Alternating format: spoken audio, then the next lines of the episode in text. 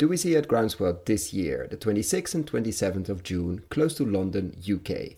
Many friends of the podcast will be there. John Kempf, Abby Rose, Benedict Bösel, Henry Dimbleby, Claire Hill, Russ Carrington, Andy Cato, Tim Coates, and many, many more. See you there. Finally, a check-in with one of the oldest and most successful asset managers in regenerative agriculture. After five years, he's back on the podcast to share the updates on their investment strategies in Australia, in the US, the Forestry Fund in Ireland, and their latest strategy, a 250 million tree crop fund focused on Europe. Why are they focusing on orchards, tree crops, etc., and why on Europe?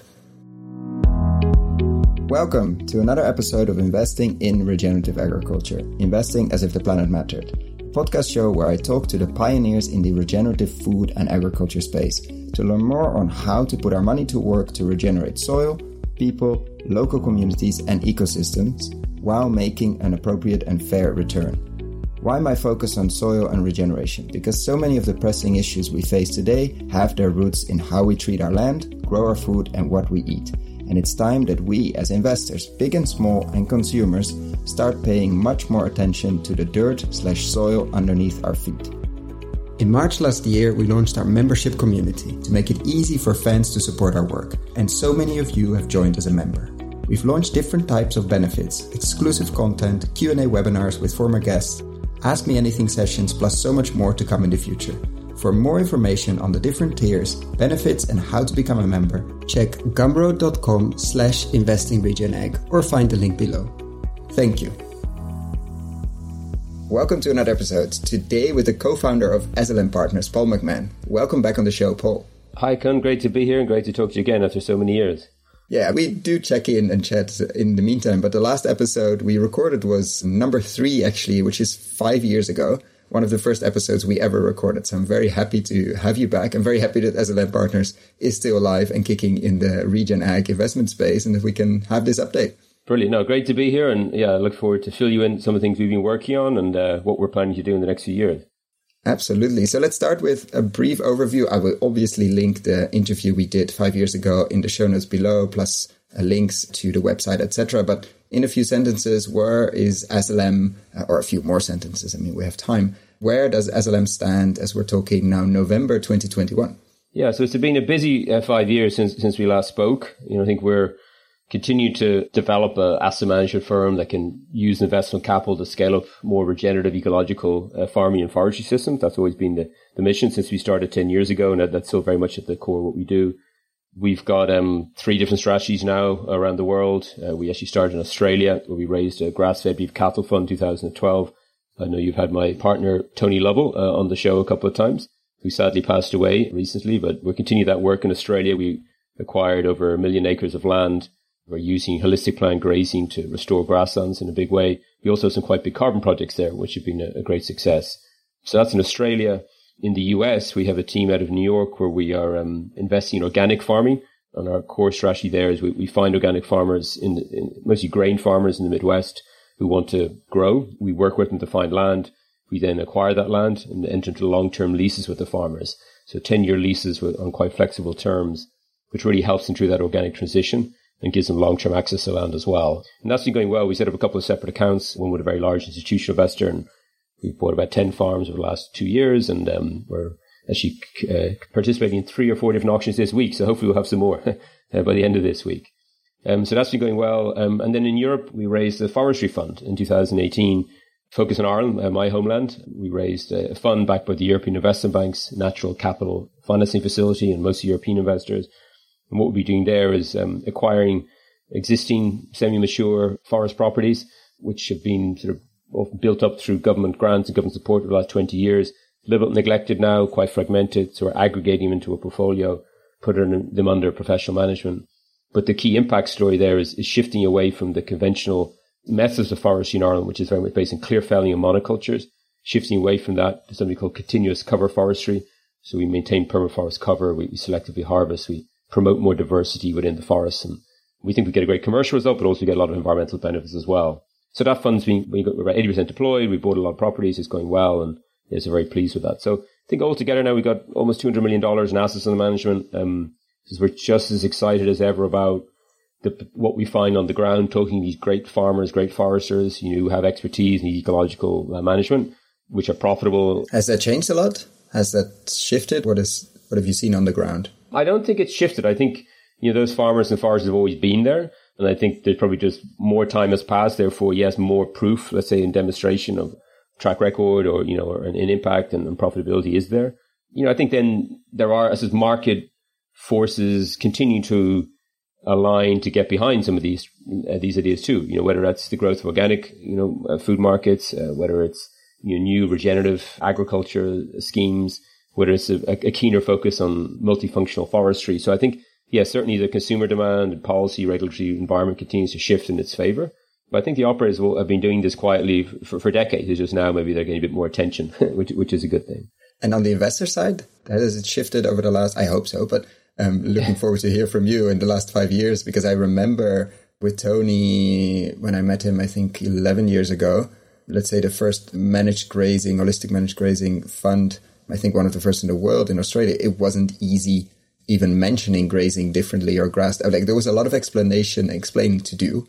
In this case, do you see that? I, I really hope you say yes, but do you see that has shifted even in the last five years? What is your feeling on the ground of the investor side of things, not necessarily the land steward?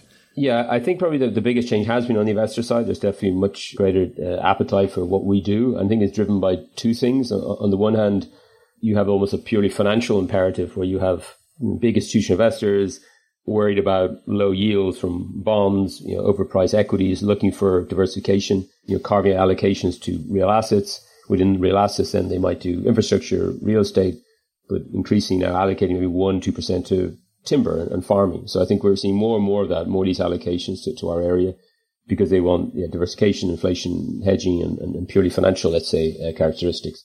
But then, of course, the other big driver is really coming from more the impact side. It's coming from you know, the climate change and policy and drivers. There's a huge interest in nature-based climate solutions at the moment in biodiversity, ways of storing carbon in the ground, on the ground. So I think that's, and a lot of these investors are making commitments themselves to their stakeholders, which they need to meet. And so managers who can put together strategies with the right institutional scale and quality and the right persistence and processes, I think will get a, a good reception now, more so than say five years ago. And now you sort of extended your view on Europe. I mean, you focused obviously on the continuous cover, the forestry side of things, which we talked about in the last interview, and also you wrote a great white paper on it. I will link it below because it's very, it can be very visual as well to see the difference between clear fell, which just for the listeners is basically a mature forest where all the trees are the same size and height and they're cut at exactly at the same time. So this, you see this big scar in the middle of the landscape, left and right, you see still the forest that is maybe going to cut next year or in, in two years time compared that to continuous cover, basically very selectively harvesting. So you can see some great comparison in photos and why it makes a lot of sense also from the return perspective, which is great when you're talking to pure financial investors. So I will link that white paper below and you see the results in Ireland. And you decided that, let's say you wanted to focus more on permanent crops in Europe why that focus? I mean, you're doing a lot of work in the US. I think there's an endless appetite there for organic uh, shifts, etc. And yet you decided to not focus on that for the next five years, but actually, I mean, that will continue, but also set up a more pure focused strategy in Europe and beyond Ireland, because that obviously that work continues. Yeah, no, we'll continue our work in the US and we're looking to actually expand there, not away from organic grains towards more permanent crops too, actually, through, through strategy. So it's, it's kind of nice in a way the two geographies are going in parallel. I think in Europe, yeah, we, we, were having a great experience with the Irish Forestry Fund, but we're coming to close to full deployment, thinking what do we do next. And we'd love to do a second fund in Europe. And I think one thing we found in Ireland is um, while the investment thesis really works, there is a limit to how much scale you can get just because it's a small country and fragmented forest estate. And so if we wanted to develop a, a more institutional scale quality fund, then we would need to look to a broader set of European geographies. So we started looking at other European geographies, looking at forestry, I think we also decided to then expand away from pure forestry towards more permanent crop orchard systems, where we found some really good opportunities in Spain and Portugal, as well as more mixed agroforestry systems, where you're mixing trees with grazing or trees with crops. So I think it's what we're designing now is um, is a, a broader pan-European tree crop fund. We're looking to raise 250 million euros. Sorry, 250, 250, right? 250 million euros, yeah. About half of that will be allocated to forestry, but the other half will be allocated to permanent crops, orchard crops, Mediterranean, you know, so food crops, um, as well as agroforestry systems. uh, investing in a number of countries, so Ireland, but also looking at the Baltic states, looking at Spain and Portugal, and we're continuing to look at some other geographies as well. So yeah, I think we're very excited about that. We're building up a team in the UK, in Ireland, and also in, in Spain and Portugal, you know, to execute on that.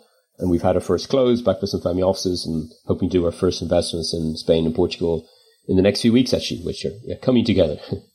busy weeks, busy weeks. And so, what made that shift possible or interesting for you from pure forestry, which you could have done a, a, let's say, continuous forest fund in Europe focused on the Baltics? I mean, there are there are other places where there's space beyond Ireland, but you decided to expand that vision beyond pure forestry into orchards, into maybe even some silvopasture, etc. What was that? I mean, I know you're interested in the food side of things, but what made you decide to mix those things in one fund? Yeah, I would say I think there are some limitations to scalability in forestry in Europe. You know, we, we have looked at multiple uh, countries now over the last two years, and um, yes, there are pockets of opportunity, but I think there's also certain countries where it can be hard to invest, maybe because you know land might be all be controlled by by the governments, by the state, maybe because actually asset prices have been bid up so high now that you know, the returns are super low. So actually, I think we are seeing pockets of opportunity, but um, I don't think it's hard to get the kind of scale which investors are used to in the US or Australia and you know, Latin America. So I think that that was one of the impulses for us to look more broadly. But I think also as a firm, we've done work in grazing, we've done work in you know, annual cropping systems, organic systems, uh, we've done work in forestry. In a way, the last sort of piece of the puzzle was these permanent crop systems. You know? And so it's something that we've always been interested in, and we've always thought there's an opportunities there. And I think it's always been probably almost a question for the team as well you know, what does regenerative agriculture look like within a permanent crop system? You know, what does it mean for permanent crops? Because one thing we found is, you know, the regenerative agriculture movement is much more developed when it comes to grazing and livestock and when it comes to annual cropping systems. But you start digging into permanent crops and orchard systems that you don't find the same body of research, the same sort of definitions or the same, let's say, agreement and what it really means. So that became a really interesting puzzle for us, you know, to try and, um, to work through. And I, I think as we digged in and as we found some great operators in Spain and Portugal and elsewhere doing some amazing things, you know, we got more and more excited about the opportunities that were there. And I think the final point is we, we wanted to build a, um, a diversified portfolio, you know, so I think there's an attraction to that for investors. So it's your forestry, which is sort of selling to timber markets. You have almonds or olives or pistachio orchards selling to sort of food markets and we're also looking at something like cork oak, you know, growing um, cork, you know, which is a completely different uh, market for wine bottle stoppers and other uses. So they're completely uncorrelated. So you get amazing diversification if you can invest in these wide range of tree crops. I think the final point, though, as, as well is around carbon. You know, I think the other real goal of this fund is to build a um, climate positive portfolio where we're storing more carbon than we emit. And having a focus on tree crops, you know, broadly defined, really gives you that. Whether it's forestry, whether it's permanent crops, you're, you're storing a, a huge amount of carbon within that woody biomass as well as in the soil. Do you want to learn how to invest, or are you an entrepreneur and want to build companies in the regenerative food and agriculture space? Or do you work in big ag and big food and want to really move the needle? We have developed a new video course for you. Find out more on investinginregenerativeagriculture.com slash course or in the show notes description below. Can you describe, obviously visually, as we're in a podcast, but how would uh, an orchard look like and how would it be different from, let's say, a neighbor or somewhere down the street or, or this, the path uh, where they're not applying regenerative practices? Like, what have been things that you found in this journey when you're uh, finding these operators, these farmers that are doing things that you get excited about? What should we envision? Because we don't talk about olives very much or almonds. I mean, sometimes when we talk about Commonland and some others, but it's it, you're right. We usually talk about livestock, annual crops, uh, maybe market gardens, etc., but not so much about the perennial ones. So take us on a journey to some of the exciting ones in Portugal and Spain that hopefully soon be, will be part of the portfolio. Yeah, yeah. So I think well, there's two reasons why um, we we like perennial crops. I think you know first just the financial returns. You know, in many cases these orchard systems are growing high value uh, food products which are much in demand. You know, whether it's almonds, whether it's olives, pistachios, vegetarian products, and have a lot of uses. And as we see shifts in diet, whether it's away from meat, you know, towards almond milk, or whether it's just towards that Mediterranean diet, you know, which has all the proven health benefits, we see increasing demand for these products. And um, they can be grown in a relatively small regions of the world, you know, which have a, cli- a Mediterranean climate. So there's not a place where you can grow them. And a lot of places where they are growing, such as California, are quite stressed by, by water scarcity at the moment. So that's an understatement. Yeah. Yeah. So we think there, there's a really nice alignment of, of, factors there, which which mean that um, you know, these are good areas to invest. You can produce good returns, you know, if you're growing these pro- products. That's the first point. I think the second is again going back to carbon, what I mentioned before. You know, when done well, these systems can store carbon. Like if you think of carbon in farming or in landscapes, like this almost like a clear tiering that goes on where yes, you can make gains in annual cropping systems, but they're probably the smallest gains per hectare. The next up is grazing or shifting from annual cropping to perennial grasslands that stores carbon. But then the third after that is permanent crop systems, you know, perennial woody uh, tree crops. And then beyond that, forestry. And so I think we think it's going to be good for climate, good for the environment to, to take some of that maybe degraded land, which has maybe been you know, overtilled and overexploited for annual agriculture and shifting to these more you know, perennial systems. So, so that's sort of the macro trends we really like. Now, the reality, of course, is though that if you look at these orchard systems now, sort of conventionally managed, there can be quite a few problems associated with them. They tend to be very intensively managed, you know, relying on heavy use of inputs, whether it's synthetic fertilizer, pesticides, you know, chemicals, of course, heavy water uses as well. And there can be a whole set of issues around soil degradation, around, you know, nutrient runoff, uh, around pesticide toxicity for farm workers and local communities and sometimes actually quite high emissions associated with the operations, even if the, the trees themselves are storing carbon. Um, so I think that that's what's propelled us yet to look for these more regenerative alternatives. Um, yeah, and we have found them. I think the probably the, the key principles of what we're seeing in these in these well managed, I say, more regenerative orchards. First, a cover a focus on cover crops. You know, so trying to really move away from bare soil and planting deliberately planting cover crops, you know, in between rows to serve a soil protection function, but also a fertility function too, until you can grow some of that nitrogen maybe for, for the tree crops. I think the second thing we're seeing is um, a stronger use of biological fertility rather than synthetics. You know, whether that's compost, whether it's some more specialized liquid or uh, biological fertility products. But yeah, we've seen some really amazing results from compost and, and even biochar, you know, orchard systems. And I think there's a lot more potential there that sort of shift happens. Probably the third then is around integrated pest management. So really trying to reduce pesticide use. And how do you do that? Well, it could be interplanting uh, beneficial uh, plants, know, pollinator habitats, like having a, a, healthy insect ecosystem, which is going to keep some of those, you know, undesirable, you know, bugs, you know, under control. And so it's actually having more of a landscape approach and thinking what you do between the rows, or, you know, around the, around the borders.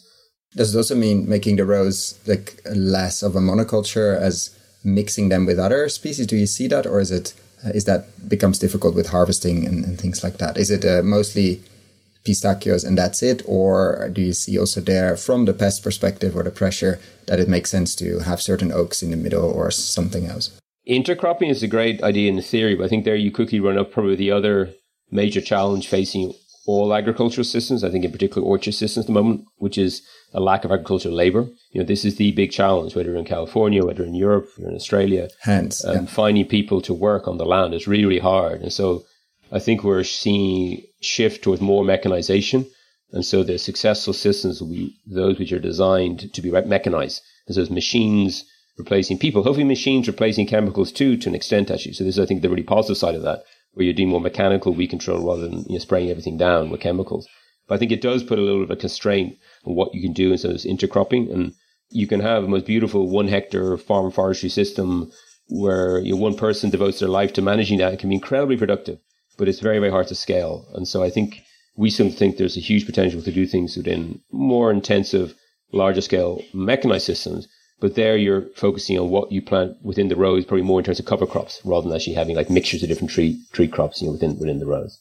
Yeah, so the rows, let's say the perennial is relatively mono, but in between the annuals that you plant, or it could be perennial uh, long grasses and things like that as well, but at least the machineries ha- have to be able to enter and also there, I think there's an enormous development for lighter, much more selective. I mean, we can't imagine what we're going to see in 10 years there and what then potentially is possible in terms of mixing because the machinery recognizes which tree it should actually harvest and which one it shouldn't. Or, I mean, there's a whole world there to discover, but most of it is not there yet. So you cannot yeah. really, you cannot sell a fund on that at the moment, of course.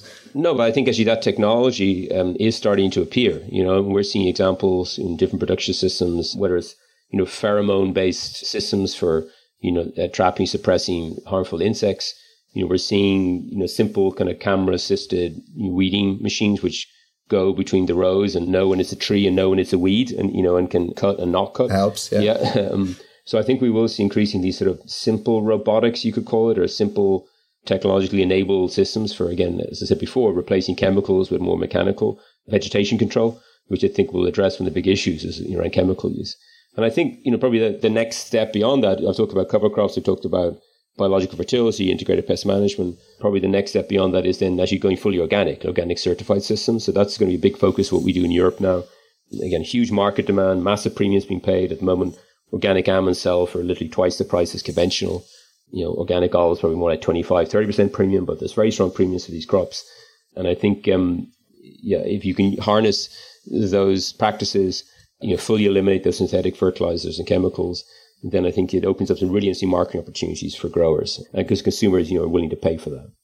And do you see this then this fund or this thesis, investment thesis, as a sort of potential transition as well? Let's say in ten years, the robotics exist, or maybe there are slightly more hands available, or there's a lot more research saying showing that also um, more diverse on the perennial side, so more diverse uh, orchards are differently managed but easily manageable with certain new technologies and machinery. I mean, these these, but you already anyway got rid of all the chemical fertilizer and all the chemical inputs, so these uh, orchards can transition relatively easily to more diverse orchard itself over time if that turned out to be possible. At the moment, it's way better to go from a very let's say input heavy uh, chemical heavy orchard to an organic one even though maybe from an ideal forestry perspective that's not the ideal yet but that's the best we currently can do for the markets in terms of the constraints which are hands labor scale etc do you see this as this is not done? I'm imagining you can potentially in 10 years we'll design an orchard uh, even more more diverse and different if we get there with the technology and etc yeah I, I think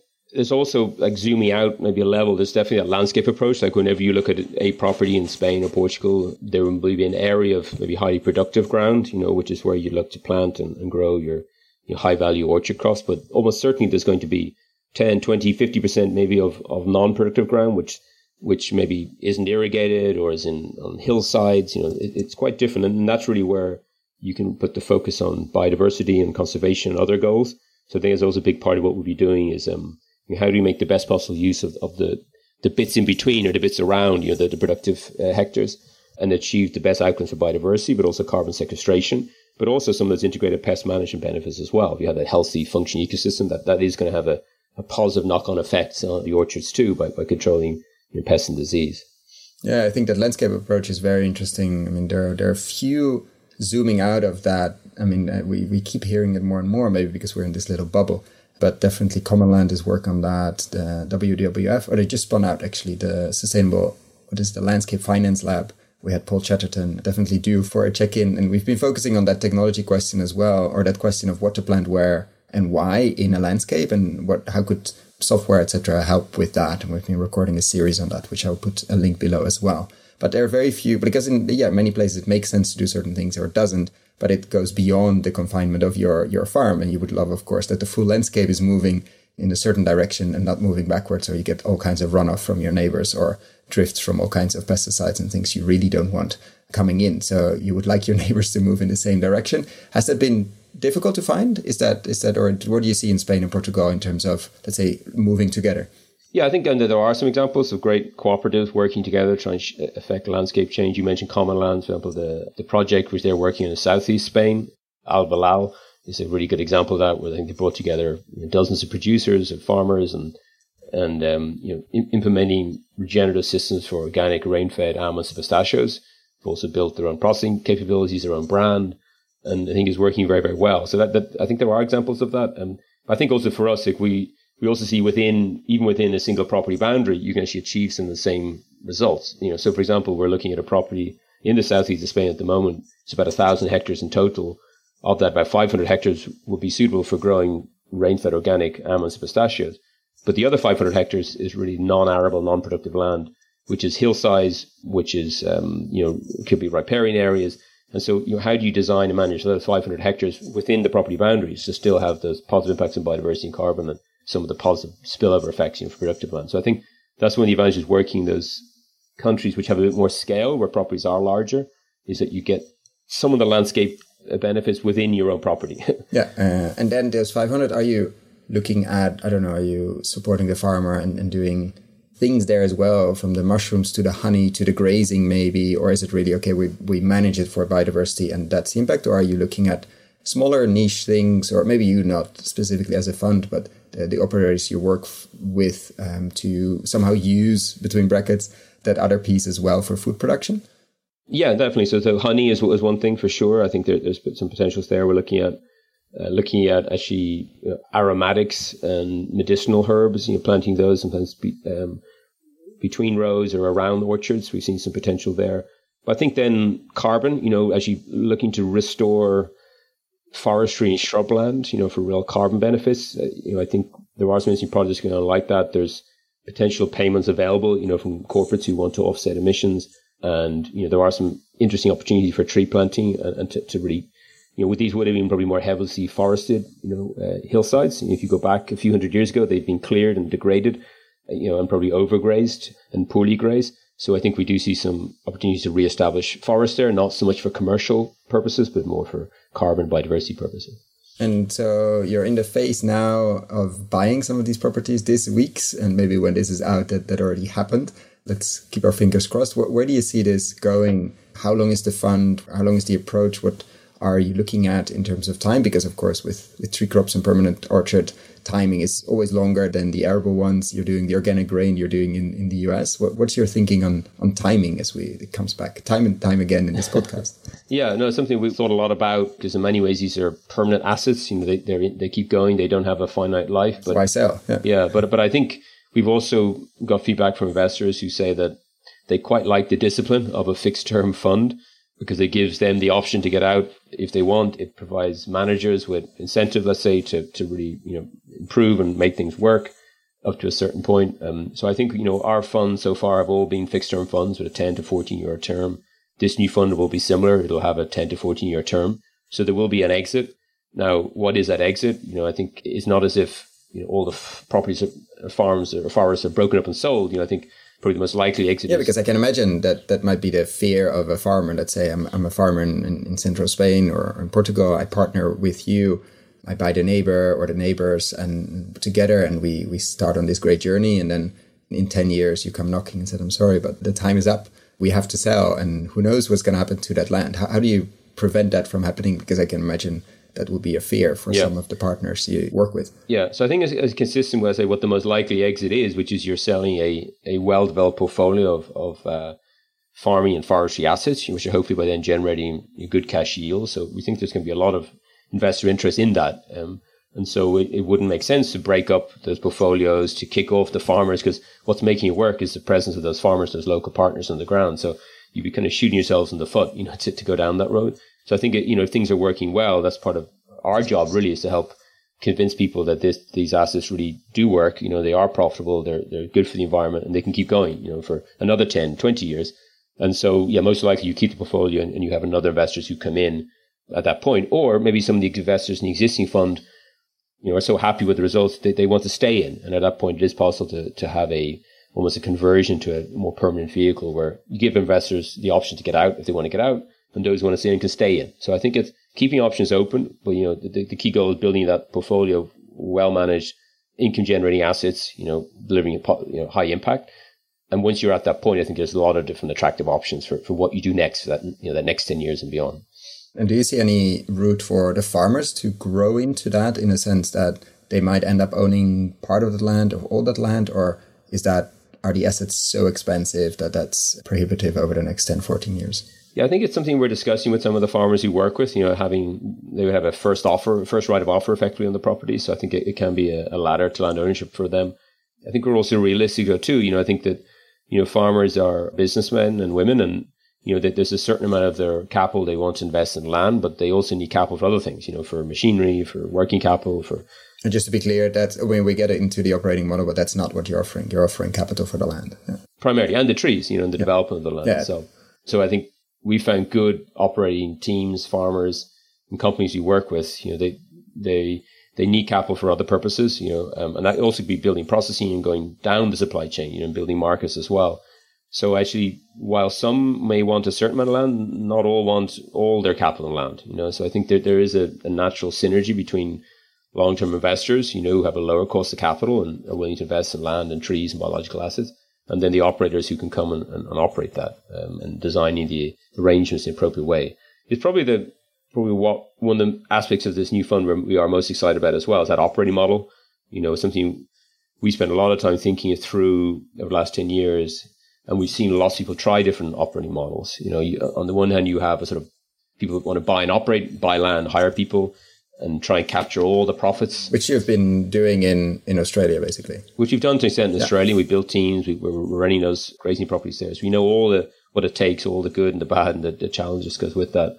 And so that in the theories, that captures the full profits of the system, you know, for the investor.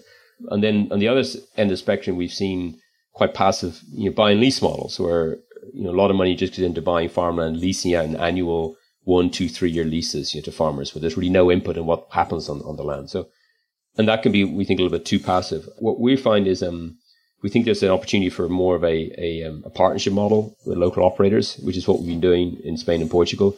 So we've been finding great local operators. They could be individual farmers. Quite often they're small, medium sized enterprises, companies they might be specialists in organic olives or in regenerative almonds or pistachios. And they may have a certain amount of land which they own and manage. They may have invested in processing and they may be developing brands and, and, and marketing capabilities down, downstream. They want to grow, they want to scale. They don't have the capital to invest in that land. Neither do they necessarily want to invest in that land because their cost of capital is higher. You know, they have been more of a private equity or business cost of capital. So there's a natural synergy where we, our fund can come in, work with these operators to find the right kind of land. You know, we invest in it we provide capital for planting new trees, for maybe organic conversion, whatever is happening on develop the land. And then the operators come in and operate day to day. They're in charge. They're responsible. But we both fund the operating expenses. So we're sharing operating expenses as well. And then we're sharing revenue or, or profit you know, between the investor and the operator. So it's, it's, it's a, a sort of a bespoke hybrid model we develop, but it's got a very good reception among some of these you know, great innovative, I'd say, ecological operators in Spain and Portugal.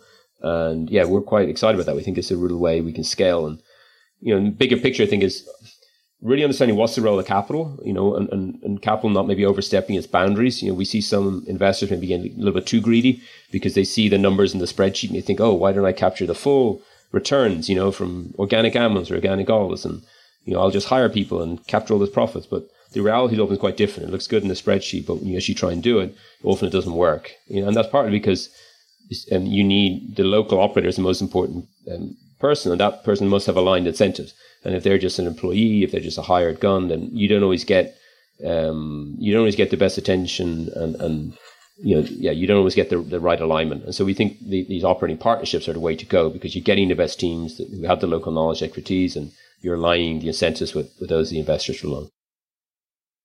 And how did you find them in Spain and Portugal? Is that going around? Is that having a lot of coffees? Is that getting in a car and, and visiting many of these? Is how, how did you how do you build that up? Yeah, a lot of coffee. Good thing about Spain and Portugal. Lots of good wine too, so it makes it quite an enjoyable experience. Um, yeah, so it's, it's networking referrals. We've hired a, an agronomist in Portugal. Uh, João Rosero has joined our team. Uh, is in Lisbon, so he's got an amazing network in Portugal already, and in, and in Spain too. And then we've, yeah, we've been doing our own work and then we've come in through networks, whether it's regenerative agriculture networks or maybe some organic olive oil producer networks or yeah, different, different entry points, let's say, to start talking to people and explain what we do. Yeah. And we found probably six or seven different groups now that sort of fit the bill. And I think we'll, we'll find more as, as, as we go along. Is that a model that you could see growing beyond that? And why do you see, maybe it's a difficult question, but why you see others not applying that and maybe you meant the greedy part, but I think then people notice very quickly that the spreadsheet is very different from reality. And do they then abandon that, or do you see that as a risk as well? Actually, many questions. Let's say, do you see this going beyond Spain and Portugal, and others copying this, or also applying this method? Because of course, it's not a, it's not a, there's no patent on it, but it makes a lot of sense because it's so context specific. Yeah, so I think the first question, absolutely, uh, we see it going beyond Spain and Portugal. We're actually working on a similar strategy in the U.S. at the moment, in the, you know, the west coast of the U.S., looking at California, Washington, Oregon area, where we see some opportunities there around permanent specialty crops, especially organic certified. And we have also found some great local operators there. And we see uh, yeah, similar potential, you know, to, for investors to come in, provide capital for land acquisition and you know, tree establishment and, and organic conversion. And, and we can enter into probably more like long-term leases, but with very flexible terms where the investor is really sharing some of that risk with the farmer and then sharing some of the upside too, you know, post organic conversion or post conversion to more regenerative systems. So I think there's definitely potential all over the world, wherever agriculture is practiced in a commercial way. Risk of other copying? Well, I, we hope everyone does copy. I think, you know, I think it's a good model. So I think it's, uh, I think it's what the sector needs, you know, is, um, again, capital playing its rightful role, you know, not getting too greedy, not overstepping its bounds, you know, knowing when to leave the local operator is really much in charge in the driving seat and, and being supportive of those local operators who it all comes back to those farmers, foresters who have that ecological knowledge and local knowledge, you know, and how do we empower them and support them and help them, help them grow. So yeah, I hope more people, you know, try those approaches. And because we have had I think, a wave of investments previously. I don't remember exactly when, but it was a wave of interest in farmland and forestry. And many institutional investors, I wouldn't say got burned, but there was a lot of discussion on the non ecological approaches, the land grabbing, land titles, and, and many maybe they took a step back and, and, said, okay, for now, I won't touch these sectors. You see now, or you mentioned, there's definitely a new interest. Do you have to explain very often that this is very fundamentally different than some of the let's buy and build an enormous plantation somewhere very far away and let's operate it and bring in everything. Like is that stigma still sort of there or what do you see in terms of the institutional investors that obviously very different from a family that's investing they have to go through all kinds of hoops jump through everything and cover many things and tick many boxes rightfully so because they're investing our pension money. But do you see that it's still difficult to sell quote unquote agriculture land and forestry or is it is that has that changed over the last years yeah, well, I think the local context is very important. You know, so we wouldn't attempt our model in sub-Saharan Africa, for example, you know, or, or many parts of the emerging world, because I think, you know, in countries where 75% of people earn their livelihoods from agriculture from the land, you know, the idea of sort of coming in and, and trying to, you know, push people off land and build up these giant holdings, I think it is very problematic, actually. You know, I think you know, we're operating in, in Europe and in North America and Australia where actually it's the opposite is the case where people have left the land and land has been almost abandoned and neglected and everyone's moved to the towns and the cities and the average age of farmers is you know 60 plus. So there's actually been this great exodus you know and so there i think you know i think there are opportunities to come in for capital to provide to play this sort of longer term almost catalytic role of you know pushing some of these systems you know in a better direction and helping these more innovative often younger farmers expand. You know that, that's the other thing. The people the farmers who work with america for example are the average age is probably more like mid 30s. You know, so we're working at farmers who are sig- significantly lower than the average.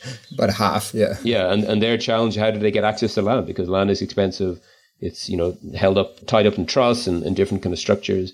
A lot of it, a lot of it has been leased or has been, um, is not being owner occupied anyway, but it's still very hard for them to get that access. So we can help. So I think, I think it's locally contextually appropriate. And I think in those economies where the center of, atten- of attention and most jobs have shifted away from agriculture, away from rural areas. And you know, I think we feel much more comfortable about, about playing that role of being a, a catalytic investor.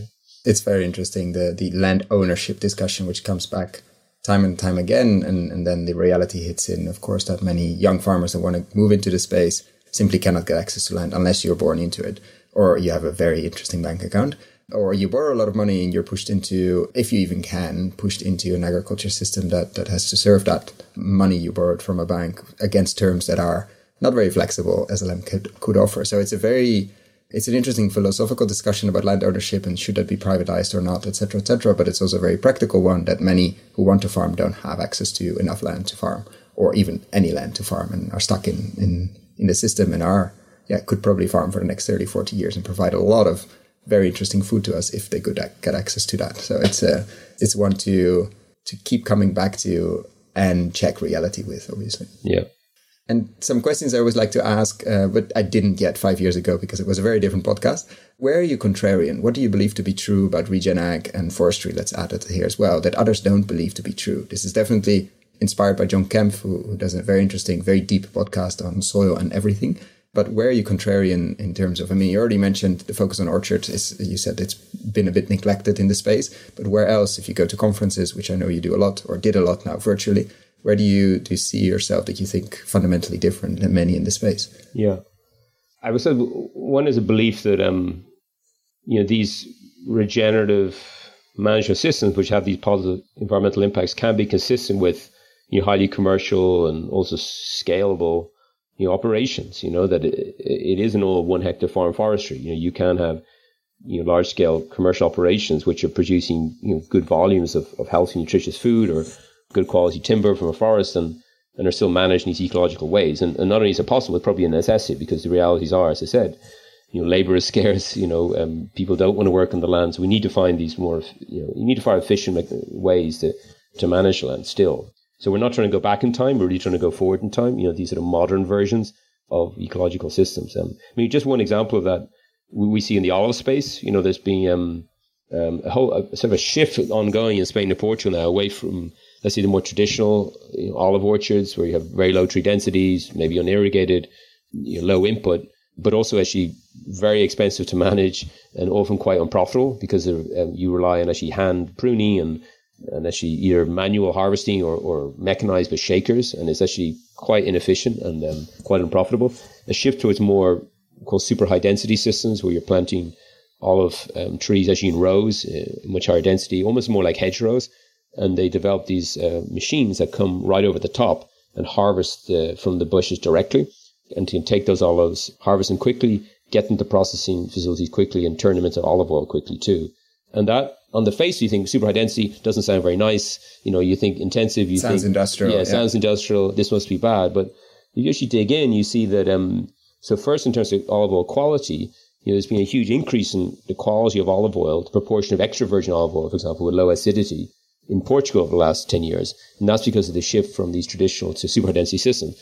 The reason being that you can get this much quicker harvest and you can get the olives through the processing within 24 hours. And that's probably the key factor of olive oil quality is actually just the efficiency. Yeah. So it's speed from tree to mill, basically. That's the. Yeah, from ripeness to harvesting to mill to processing. If you can do all that within 24 hours, you'll get a high quality olive oil. So we're actually seeing higher quality uh, oils coming out of the systems. Second, in terms of the impacts, you know, there have been some issues with uh, night harvesting, uh, uh, having a, a, detrimental impact on uh, nesting birds. So I think that needs to go away. But once you take that away, there's been some very interesting research on the carbon benefits of super high density olives, where actually these systems store a huge amount uh, more carbon per hectare than the more traditional systems.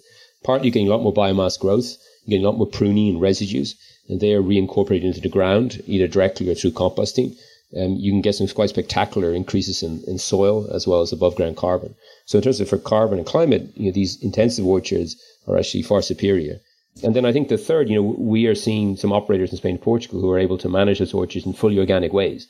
So they've taken out all the synthetic fertilizer and all the, the pesticides um, and are achieving, you know, very high organic yield. So for us, that's a, a kind of a holy grail where you have a, a, an intensive, highly productive, high yielding system managed organically, very, very good for carbon and very good for quality, let's say, a product. So, so I think, I think that that's what we've got to keep looking for. You know, these modern, let's say, modern regenerative ag systems. You know, not sort of going back in time to, to what it was hundred years ago. So that's that's one thing that we believe in. I think we, we think that that's where, yeah, what's the direction of travel we need, need to go in.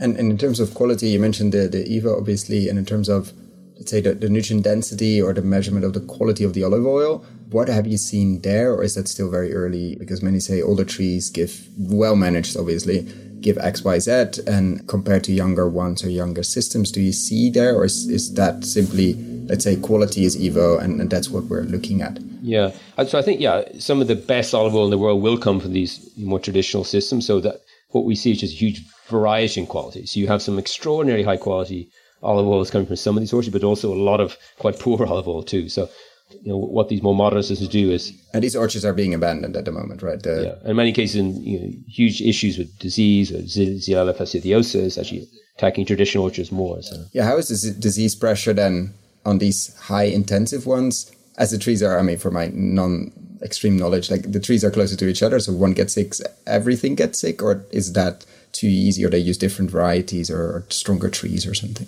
Well, I think a lot of a lot of it is the health of the tree. So a healthy tree is more uh, resistant to um, pests and diseases, and if you are you know, supplying the right fertility, you know, the trees are getting the right amount of water, and they're being pruned in the right way, then yeah, you, you, can have quite healthy, vigorous trees. So that's probably the greatest protection you can get from some of these pests and diseases. And things like Xylella fastidiosa, this new disease has been coming in and sweeping through olive orchards in Italy has been primarily affecting, unfortunately, old traditional orchards. You know, it's been in Puglia. That's where the problem has been, not so much the actually more modern, well-run, let's say, intensive orchards.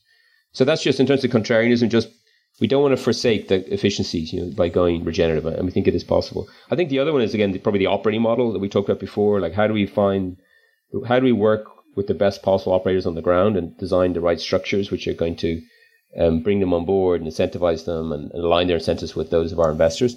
That's something we, we think is really, really important and, getting away from that spreadsheet agriculture to, you know, these partnerships on the ground. I, I, that's another, I think, big, big focus area for us at, at the moment.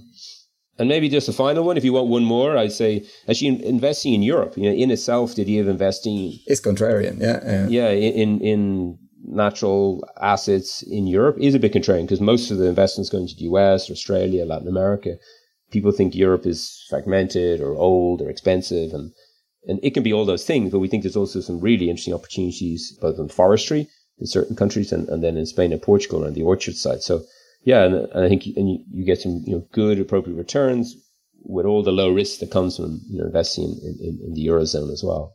And if you could change one thing, so you had a magic wand that gave you magic power in the food and agriculture or the forestry space, or in general, could be global consciousness, or like I keep saying better taste, or etc., etc. What would you do if you had that magic power over overnight and you could only one, in this case, only one, only one thing could be changed in the impact investing or agriculture and forestry space? I still think a lot more work's needed to allow us to generate and sell carbon offsets, you know, from land-based projects. In particular, strange enough, in places like Europe, where you can get into funny issues around double counting and what people can trade and use. It's um, ironically easier for corporates to buy like a credit a REDD forestry project in Asia or South America. It is actually to to invest in forestry or agriculture projects in Europe, you know, because of the way carbon accounting rules are set up. So I think there's a lack of clarity there, and I think um, you know having a clear, consistent set of rules around what qualifies as stored carbon and you know how producers can get compensated and rewarded, you know, for doing that, for increasing that. I really think that could be a like a, massive booster, you know, some of these systems, you know, and we've all been talking about it for 10 years, but we're still not quite there. so hopefully the next 10 years, some of those schemes will get clarified and come more into view and be more practical for producers on the ground. Yeah, I think it's, there's a lot of talk and I hope some of that will be transferred into practical tools for the operators and farmers on the ground and the people partnering with them like yourself and not necessarily i see a company popping up probably every other week that promises all kinds of soil carbon credits and tree credits, etc. But it also, I also get the feeling there are a lot of cowboys uh, getting in because they see the excitement for the word soil carbon and tree carbon in the same sentence. So it, it's going to be a rough ride, I think, for over the next years because a lot of these things are looking amazing on spreadsheet and very easy on spreadsheet. And when it comes down to actually verifying, measuring, and selling these things and making sure they, they keep they stay in the ground and in the tree, it's uh, the reality is slightly different and more difficult and not absolutely necessary and we have to figure it out but it's not so easy. So let's see that. We will keep following that obviously with the podcast. So i completely agree of we need clarity and we need bigger markets there more flow because not enough flows to the to the operators and the farmers and the landowners that are doing this work in many cases like you said for decades. And maybe even have to be compensated for that and not the ones that have been let's say the free rider problem is an issue here the ones that have been uh, performing the worst and are now planting the trees might get the biggest the biggest payout, which is not really what we want. I think we want to also support the ones that have been on this for many decades. Yeah, for sure. So I don't want to keep any more of your time. I want to be conscious of it as well. And thank you so much for sharing and this check in. Let's make sure we don't do the next one after five years, but a bit earlier. yeah, thanks, Koen. It's been a pleasure. Yeah, great to catch up. And uh, yeah, we followed your podcast series with great interest the last five years. So well done to you too for uh, for getting so many great speakers on over. And hope long may it continue. Thanks. If you found the Investing in Regenerative Agriculture and Food podcast valuable, there are a few simple ways you can use to support it. Number one, rate and review the podcast on your podcast app. That's the best way for other listeners to find the podcast, and it only takes a few seconds. Number two, share this podcast on social media or email it to your friends and colleagues. Number three, if this podcast has been of value to you and if you have the means, please join my membership community to help grow this platform and allow me to take it further. You can find all the details on gumroad.com slash investingregenag or in the description below. Thank you so much and see you at the next podcast.